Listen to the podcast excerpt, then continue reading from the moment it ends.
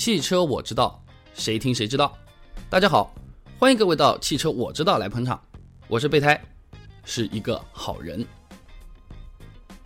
如果各位在买车、用车、玩车、改车方面有任何想要探讨交流的部分呢，欢迎关注我们的公众号 WZD 四零零，我知道拼音的第一个字母 WZD 四零零，一起来交流，一起来探讨，让不知道的都知道。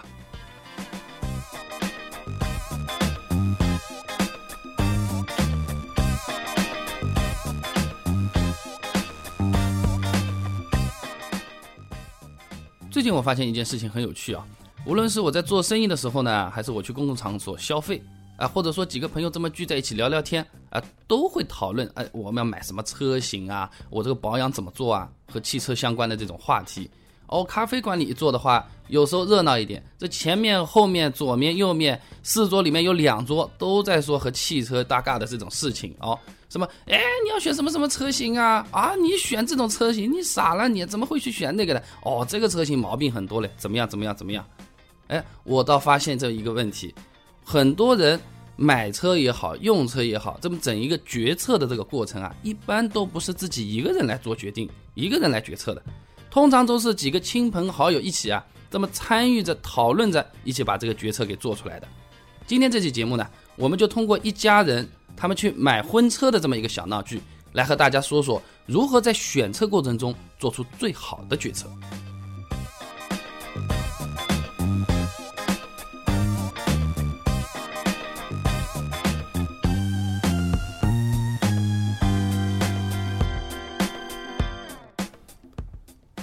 呃，记得我自己在那个维修厂做那个售后顾问的时候啊，来了一个我的老客户啊，他呢。以前的车子在我这里买的，当初想要买一个白颜色的车子，后面的那个车子没有，那么买了一台银灰色的车子过去。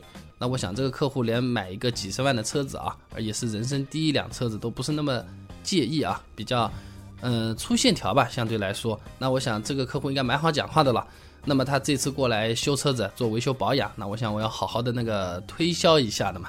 啊，我说，哎，李总啊，那个你这个车子要不要做个私人定位啊？要不要做个动平衡啊？燃油添加剂要不要搞两瓶啊？然后那个油路清洗要不要做一下？呃，免费检测一百多项给你做一下，要不看看有什么问题，我再给你一项一项的来处理啊，好不好啊？啊之类的，呃，然后那个，然后那个李总他倒是让我挺意外的，他一个都不要，他说，哎，这个用不上的，那个也没关系的，你就给我保养换个油弄弄好就好了。哎，我觉得很意外嘛，这个又是人生的第一辆车子啊。呃，一般人生的第一辆车子，大家都是很爱护的。我记得我自己在买那个人生第一辆车子的时候啊，呃，虽然不是什么特别的好车，也是个日本小车啊。每天车子开回家停在停车位上面，我要把自己的钥匙拿出来啊，把这个轮胎缝里面的石子啊，一颗一颗的要把它全部都抠出来的。我都爱惜到这个份上，我想大多数人的第一辆车应该和我心态是差不多的吧。我跟他说：“李总，你要么其他都不做嘛，我车子给你洗一个啊，车子给你洗洗干净嘛，好了啊，反正以前你这个车子也在我这里买的嘛，呃，洗车我也不会收你钱的，你放心好了。我还担心他，他是在乎钱的那个问题。他说车子也不用洗了，随便弄弄就好了。那这个时候我是有，怎么说呢？是销售员或者说售后的一种职业敏感度吧？我在想，这个人肯定是有问题的。你要么就是这个车子。”它不是你的，你随便搞的，是你们老板买的。但我觉得不可能啊，当初就是你们一家三口，你李总、你李总的老婆，还有你的丈母娘三个人一起来提车的，应该不会是给公司买的。还有一种就是你真不喜欢这个车，那我想真不喜欢这个车子，你这么花大四十多万呢去买买一个奔驰的 G L K 银灰色呢，我觉得也挺适合男同志开的。这个要不喜欢，也应该是你老婆不太喜欢。实在憋不住了啊！我去问了，我说李总，来来来，坐坐坐，烟抽一根啊！我说，我记得当初你们这个买这个车是当婚车用的，对吧？你这个现在我看你好像也用了没多少时间，这么一年不到一点，你对这个车子好像不是很喜欢嘛？啊，还是还是怎么样？你说我刚才说的这种项目呢，有些是呃对车子好，维持车况，有些呢的确也是可做可不做，看你心情的。但我说我免费给你洗个车子，你车子都不想洗，你是不是讨厌这个车子啊？那你，你要是讨厌的话，你当初为什么还要买这个车子呢？这个李总呢，他也是怎么说呢？抽了两口烟，跟跟我就来讲起来。他说这个车子呢，的确是当婚车，结婚前买的这个车子。但其实这个我当初看到的那个他们三个人过来买车子呢，只是一个表面的现象。其实那个时候呢，他就是不太喜欢这个车子的。那他后面就跟我聊起来了。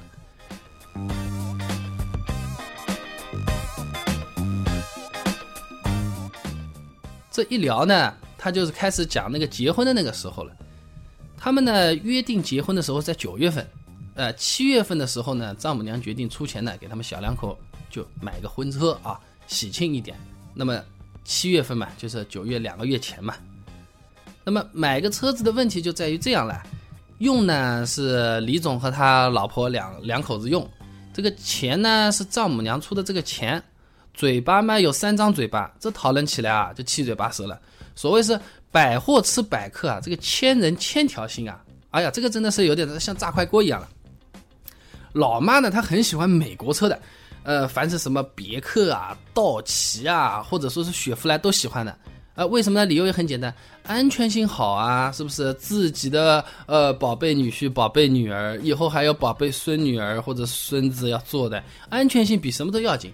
而且呢，美国车看起来很气派，空间也比较大，那这个坐起来是比较舒服的啊。总之就是美国车好。那前面是既然是老妈出钱，那么他们也没多想什么。后面想不对劲啊，买车总要买个自己喜欢的，是吧？你这个老这么犟着，估计也开不久。小两口子呢是非常喜欢德国车的。这个德国车呢，他们一开始也没说清楚，就觉得美国车不好，一致反对他老妈。老妈妈也犟在那边啊，我好心，我买一个。车子给你们两个人开开，让你们新婚生活美满一点，是吧？那个婚庆公司嘛也去约了，后半段这个 PPT 啊，我在婚礼酒席上面要放的那个照片啊，哎，你们就开我给你买的那个车子，你们出去郊游、出去踏青，这个照片拍下来肯定是很好看的，是吧？新车新人又是新婚，那很棒的事情，对吧？那我喜欢的就是美国车，那我给你们买个美国车嘛，这个带你们好哎，我喜欢吃肉给你们吃肉，我喜欢吃鱼给你们吃鱼嘛，是吧？小两口子。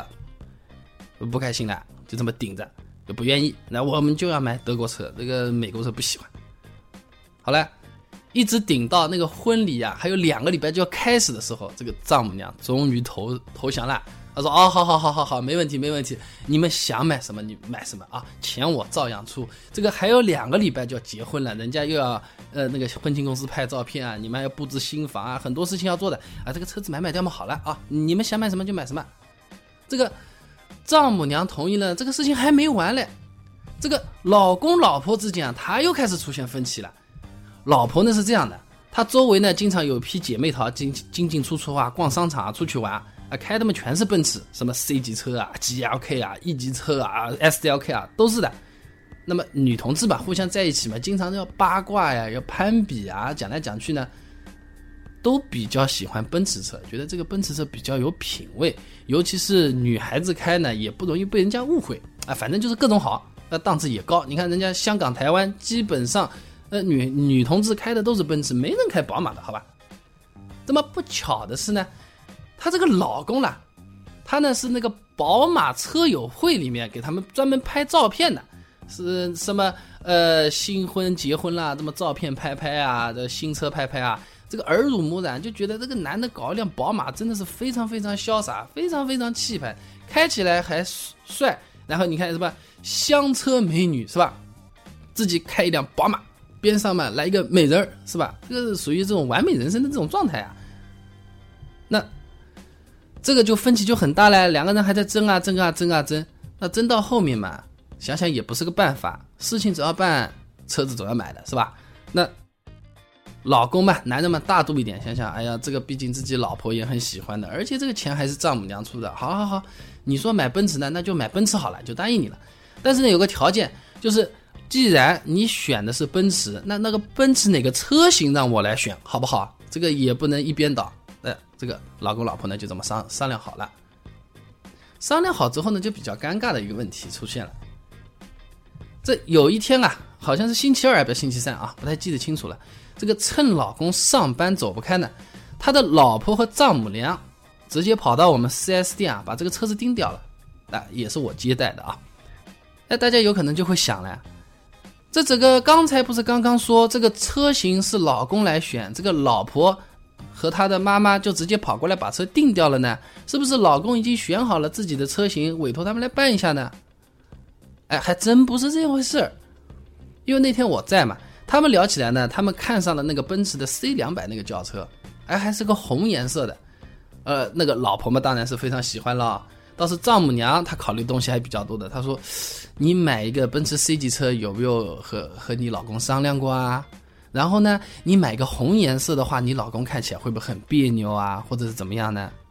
哎，李总老婆呢就直接甩了一句话：“他反正都是很宠我的嘛，当初不是就是说要买宝马的嘛，最后你看他就疼我嘛，他在乎我嘛，他爱我嘛，对吧？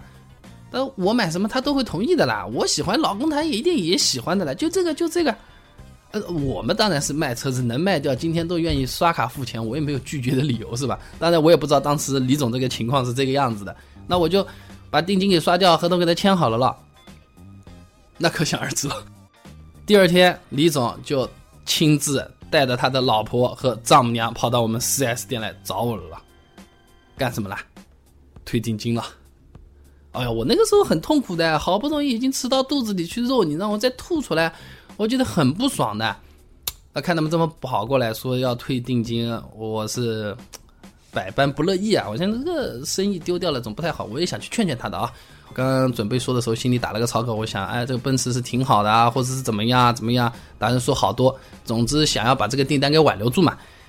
那谁知道那个老公先开口了，他说那个时候呢是李总的这个老婆。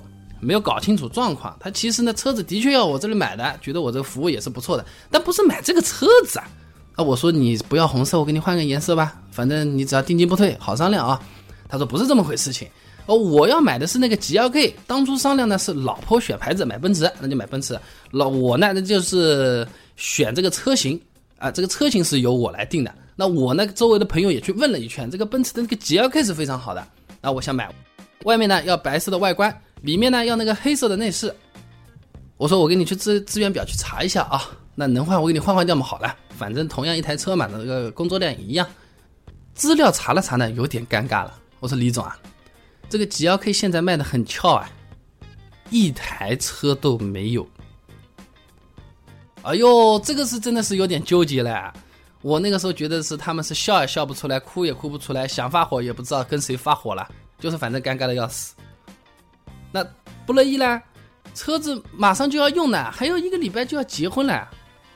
刚刚在那个谈叫我们看资料的时候，我走回来的时候还看看听他们电话打了半截嘞，说跟婚庆公司说，你们再等等，我们车子马上就要订好了，到时候去拍拍照片了什么的。我想估计也是有点急的，但是这个急没有用的。你说啊，你要要要个白色的 G L K，现在的问题是一辆 G L K 都没有啊。那李总们那个时候也也也也不死心啊，就跟我说：“哎，你帮我想想办法，这个车子真的是我急用的，你你真的没办法，你帮其他地方去看看嘛？呃，你要我给你点红包也可以的，你就告诉我啊，哪呃这个到底哪里有资源，我要达到哪些条件或怎么样，我能拿到这个车，反正你给我想办法，其他一切好说的。哦，我说那我尽量去给你集团里去问有没有车子可以调过来，或者是怎么样。”嗯，我说如果没有车子，你刚才说的都是白说，没有没有用的，是不是？我们老老实实卖车子的。那么他们那天就回去了。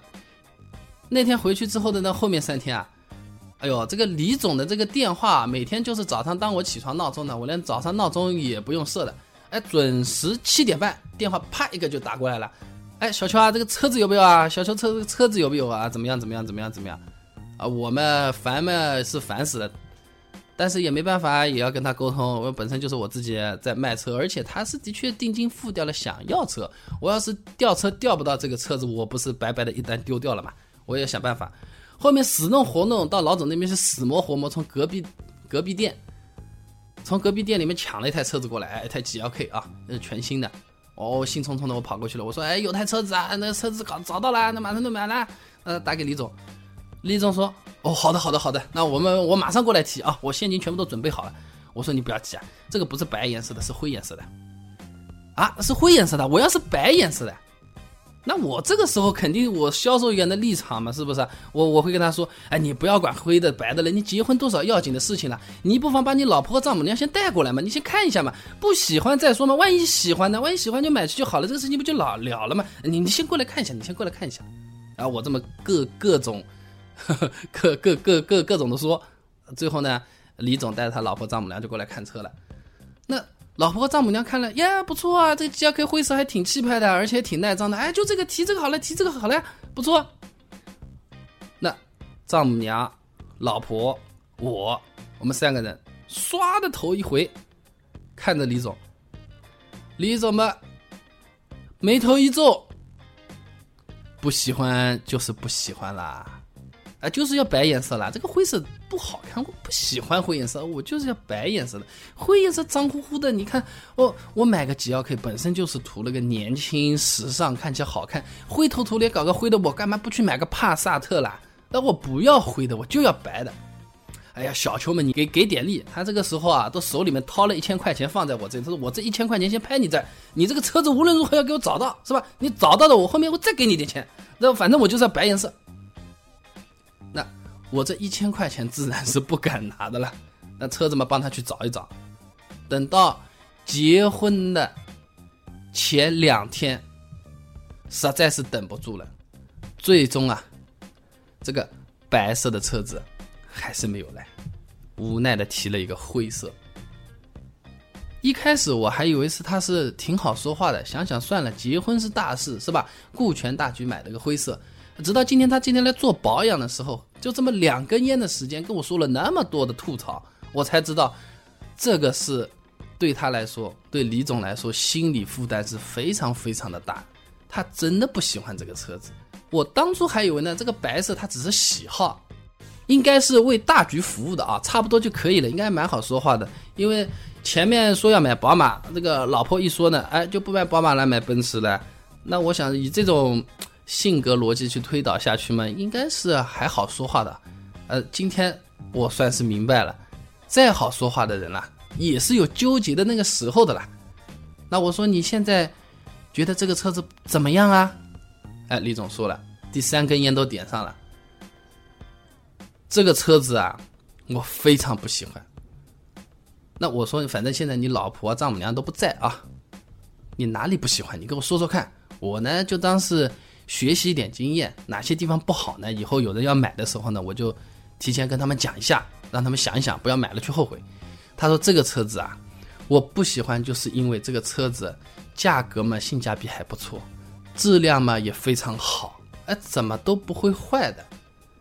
我说这个哪是不喜欢的理由啊？这不是都是它的优点吗？价格性价比又高，质量嘛又好，你修修也比较省心，怪不得我最近也不怎么常见你，你也不来。他说不是这样的，因为我不喜欢这台车，它价格合理，质量那么好，坏也不会坏，我根本连个骂他的机会都没有，更别说我要找个理由把它给换车给换掉了。你说是不是更加让我不喜欢啊？哦，原来是这么回事情啊！我说李总啊，这个车子质量是还可以的，你要找一个坏坏到你要换车的理由，我看是有点难的。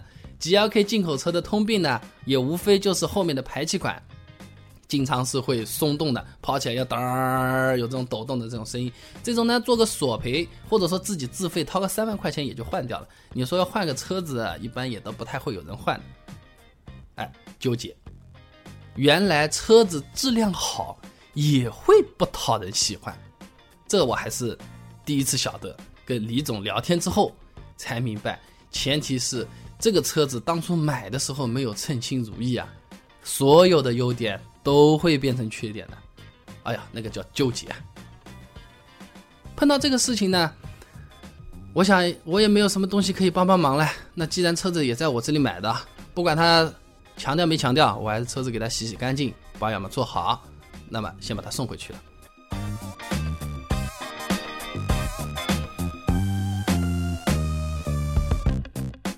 我回头我就在想这个事情。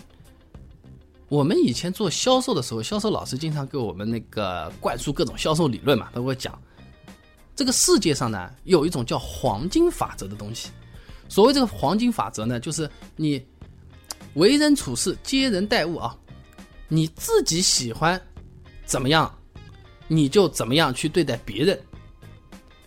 啊，我说这个什么意思啊？他说就是这样的。哎，你肚子很饿，想吃饭，你呢，饿的时候也别光想着自己，你把你喜欢的吃的饭让给你周围的人，让他们去也吃一点，哎，你们关系就近了，哎，就就就关系好起来了。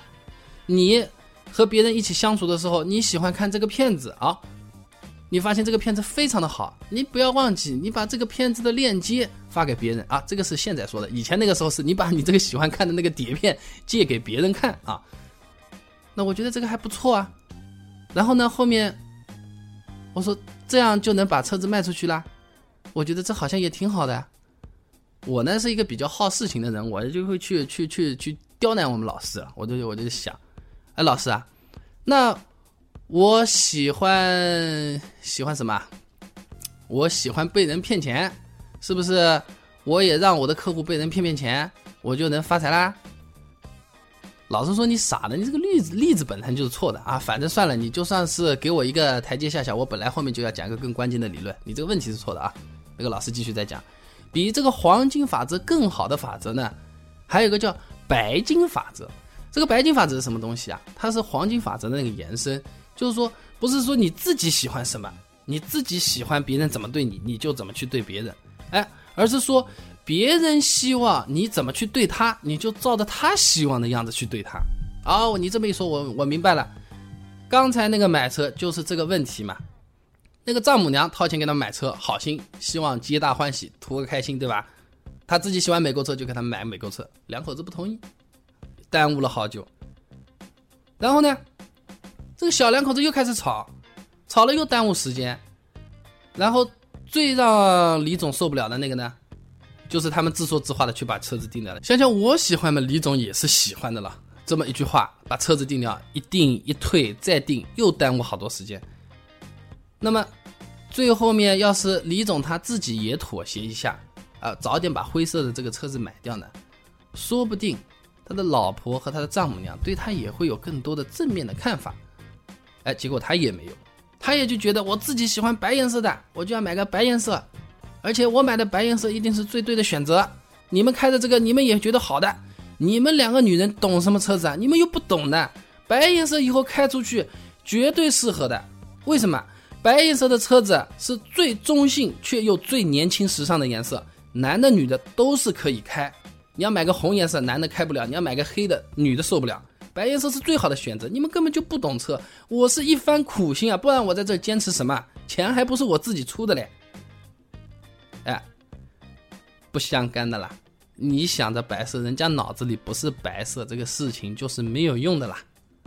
所以说呢，不光是买车，我们在和别人相处的时候，我们不妨主动的去了解一下，或者说去感受一下，别人对他们来说，他们最喜欢的那种方式，或者是他们要的东西是哪些？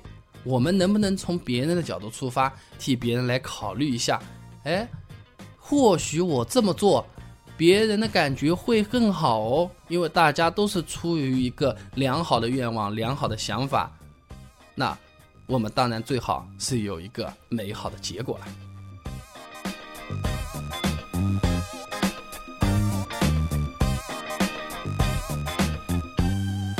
我们的微信公众号上呢，经常有网友询问我们各种选车的这种决策啊，其实呢，选车决策呢。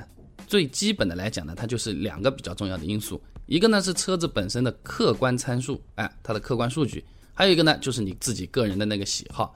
那个客观参数来说呢，大家微信上面直接问我，我直接就可以给你回答啊，照片也好，语音也好，文字也好，都蛮简单的。那还有一个因素就是个人喜好，这个个人喜好其实在选车决策中是占了非常大的比重的。哎，喜欢就喜欢，不喜欢就是不喜欢的了。那关于这一点呢？